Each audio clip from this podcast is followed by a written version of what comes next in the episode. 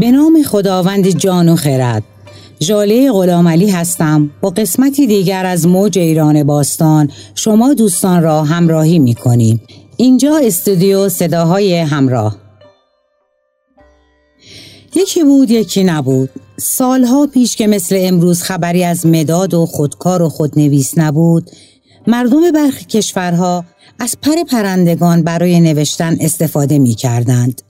و در کشورهایی که نی در کنار مردابهایشان سبز می‌شد از نی برای نوشتن استفاده می‌شد.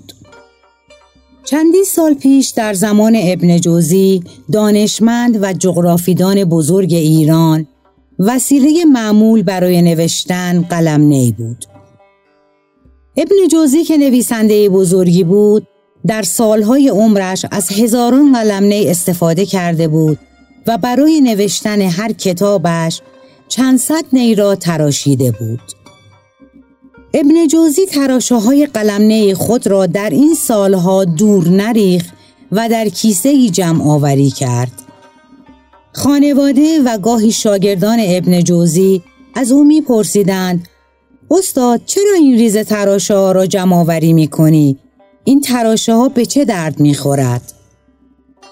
ابن جوزی در برابر سوال اطرافیان فقط لبخند می‌زد و گاهی هم می‌گفت می‌گویند آتش تراشه نی خیلی گرم است و می‌تواند به خوبی آدم را گرم کند. اطرافیان ابن جوزی پاسخ او را یک شوخی فرض می کردند.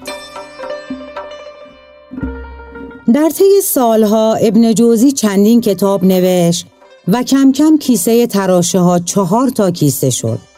تا اینکه ابن جوزی پیرمرد ناتوانی شد. دیگر نه قادر بود بخواند و نه می توانست بنویسد. با اینکه در بستر افتاده بود و قادر نبود حرکت کند ولی به افرادی که برای ملاقاتش می آمدند می گفت خدا را شکر خدا را شکر در حد توانم چیزهایی که می دانستم نوشتم و شاگردان زیادی را تربیت کردم.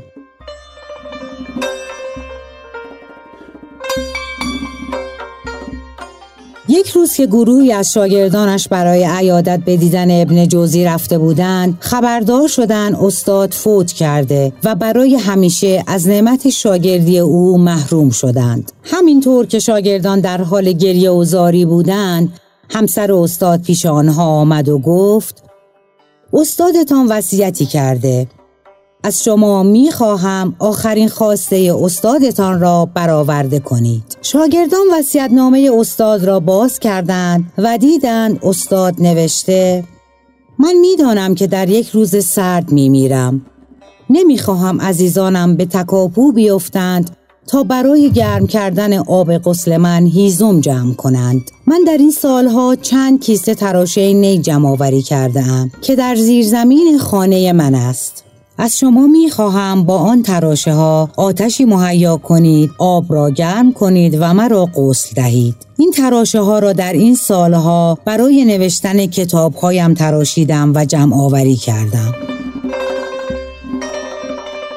همسر ابن جوزی مسیر زیرزمین را به شاگردان ایشان نشان داد و در آنجا چندین کیسه پر از تراشه های قلم نی بود. یکی از شاگردان گفت این تراشه حاصل چندین سال زحمت و تلاش استاد و فعالیت اوست. او در واقع با یک تیر دو هدف را نشانه گرفته. هم قلمهایش را تراشیده و کتابش را نوشته هم با این کار نشان داده که چقدر برای نوشتن این کتاب ها زحمت کشیده.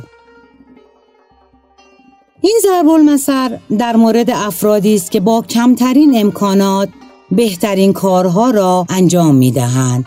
در واقع با یک تیر دو نشان زدن. تا ضرب المثلی دیگر خداوند یار و نگهدارتان باد.